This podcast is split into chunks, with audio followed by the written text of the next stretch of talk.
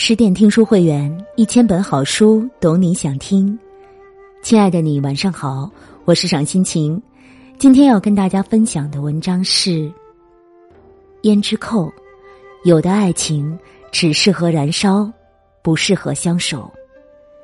若您喜欢我们的文章，欢迎点击文末的再看。那接下来，我们一起来听。有时候，爱情让人好失望。曾经相爱的两个人，却在漫长岁月里厌倦了彼此，败给了现实，渐行渐远。看着别人幸福美满，忍不住哀叹命运不公。其实，结局早已注定。有的爱情只适合燃烧，不适合相守。就像电影《胭脂扣》的主角名妓如花与富商之子十二少，二人爱的热烈，却因家庭阻挠吞鸦片殉情。可即便没有阻碍，他们就会幸福吗？未必。正如片尾曲唱的那样：“誓言换作烟云字。”费尽千般心思，情像火灼般热，怎烧一生一世？延续不容易。一情像火灼般热，怎烧一生一世？雨果说：“人有两次生命，一次是出生时，另一次。”是陷入爱情时，可见爱情的力量。否则，富家子弟十二少就不会爱上青楼女子如花。他明明可以逢场作戏，明明有更多好选择。初见那女子，便是心动。如花一袭男装，正在唱曲儿，眉宇间既有英气。又有媚气，想说的话都藏在眼底。曲罢落座，朋友要给十二少介绍其他姑娘，他却只追问：方才唱曲儿的是谁？心急如焚，全部像风月场的常客，被好一番嘲笑。说话间，那女子又回到厅堂。身穿旗袍，鬓插红花，艳而不俗。他捏起酒杯，环视众人道：“如花刚才献丑，现在要告辞，敬诸位一杯。”没有多看十二少一眼。他露出受伤的神情，被喜欢的人忽视，没有人能不受伤。不过很快，如花便无法忽视十二少了。他的追求是那样轰轰烈烈。鞭炮震耳，其送来对联：如梦如幻月，若即若离花，嵌着如花的芳名。不几天，又送来同床，价高的离谱，定要原装上楼，除了他，谁也不能睡。怡红院的老鸨见过世面，也说：“做了二十几年老鸨子，没见过一个孝子，像你这样温馨官人，这么会孝顺人的。”谁都看得出，如花在十二少心里燃起了一团火。这爱火是欣赏，是占有。是把青楼女子放在心尖上疼。如花动心了，否则便不会去求签。求的是姻缘，问的是结果。若是不爱，谁又在乎结果？青楼红姑习惯了逢场作戏，最难懂的是真心，最难付出的是真情。而这一切。他都给了十二少。热恋中的人总有说不完的话，诉不完的情。躺在只有自己能睡的床上，十二少望着如花，悠悠道：“你有好多种样子，浓妆、淡妆、男装、不化妆，哪一种才是真的？”如花拧着眉说：“真的东西最不好看的，不好看也要看，谁叫我喜欢你？”是啊，就因为喜欢，情人的每种样子，落在十二少眼里，都仪态万千，回味无穷。其实，真实的如花始终都在。只是燃烧的爱火，让他似乎有了别样魅力。可就像张小娴感慨的：“爱情让人忘了时间，时间也让人忘了爱情。再多的激情也有退却的那天，爱火烧的越旺，熄灭时只会显得更冷。”一书说。婚姻就是那么一回事儿，再恋爱的轰动，三五年之后也就烟消云散。下班后，大家扭开电视，一起看长篇连续剧。人生就是这样的，这就是爱情的真相。怎样的风情万种，也敌不过习以为常。能细水长流的。不是刹那燃烧的激情，而是愿意回味最初心动的长情。十二少当然是爱如花的，但若期待对方永远新鲜、魅力不减，这爱便注定无法长久。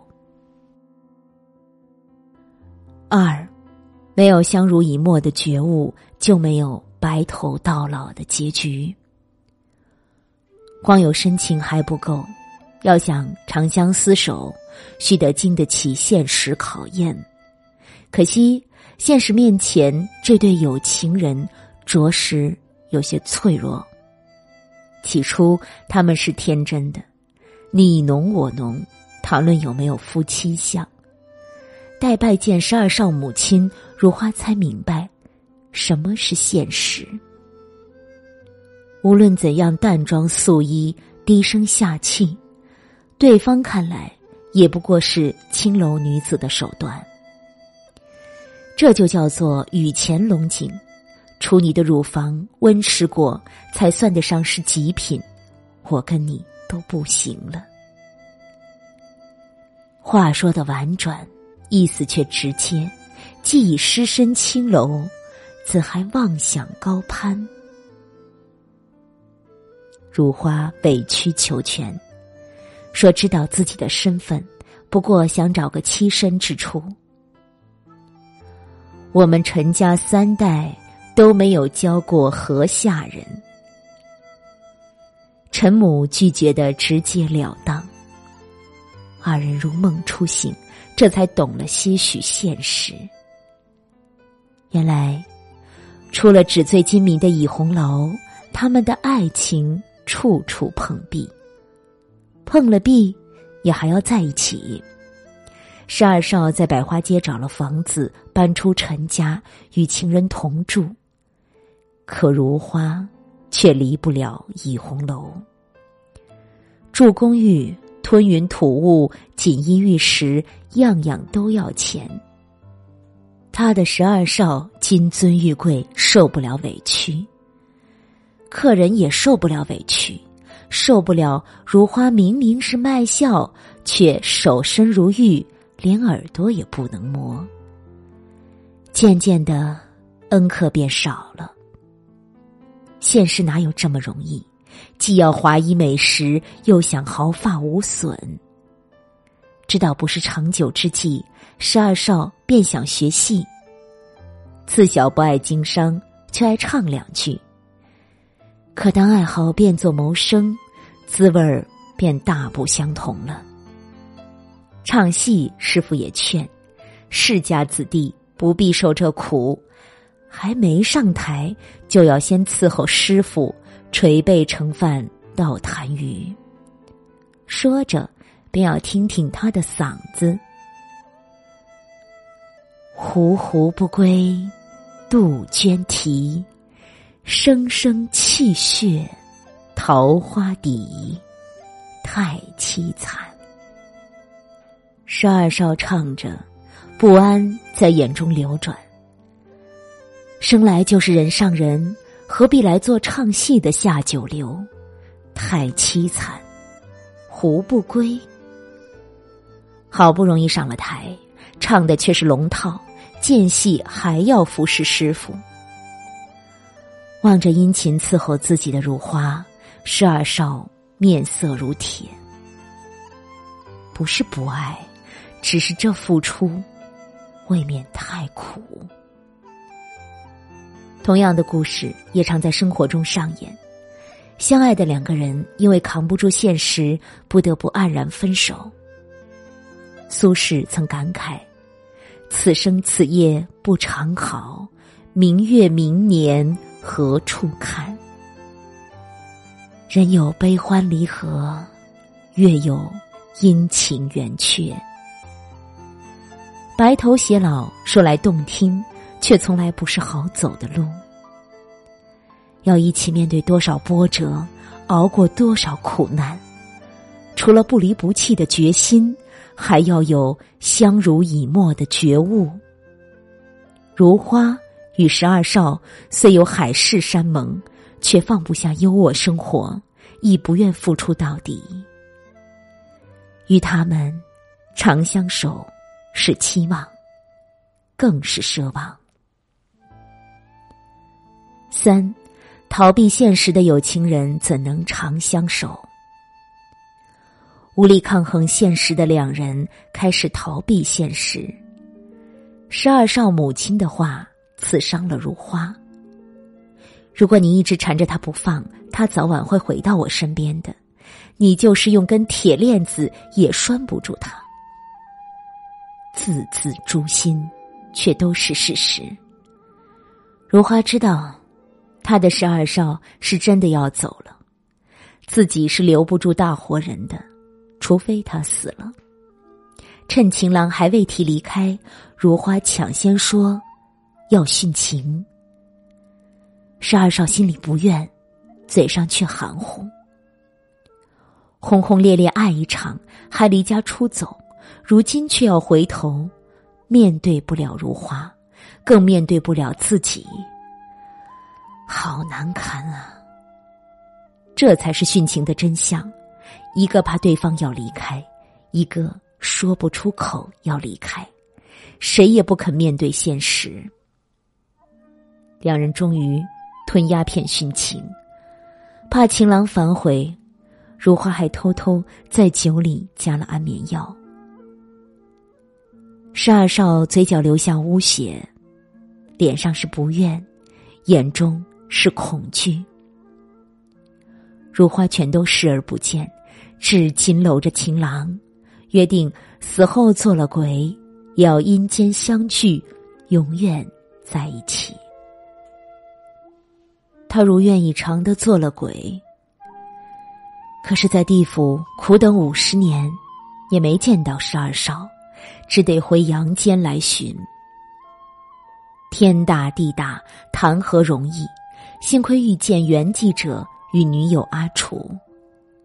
他们被如花叙述的殉情感动，不辞劳苦的帮他找十二少，直到偶然发现旧报登着“青楼情种如花魂断已红，阔少梦醒安眠药散偷生”，二人才知殉情时如花在十二少酒里加了大量的安眠药。阿楚愤怒质问说：“如花是杀人凶手。”其却只是崩溃哭喊：“为什么他没有死？假如他是真心的，救活了也可以再死。”他不是不知道答案，只是不想面对。情郎为什么没有死？因为，他根本不想死。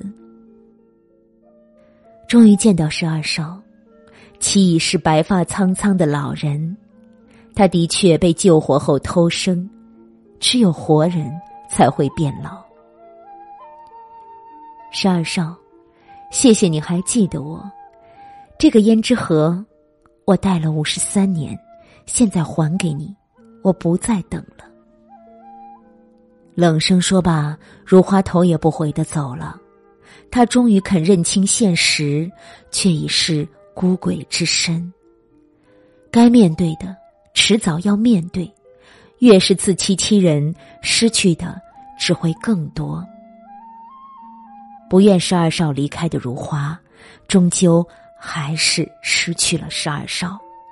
不仅如此，他还丢了性命，地府苦等五十年。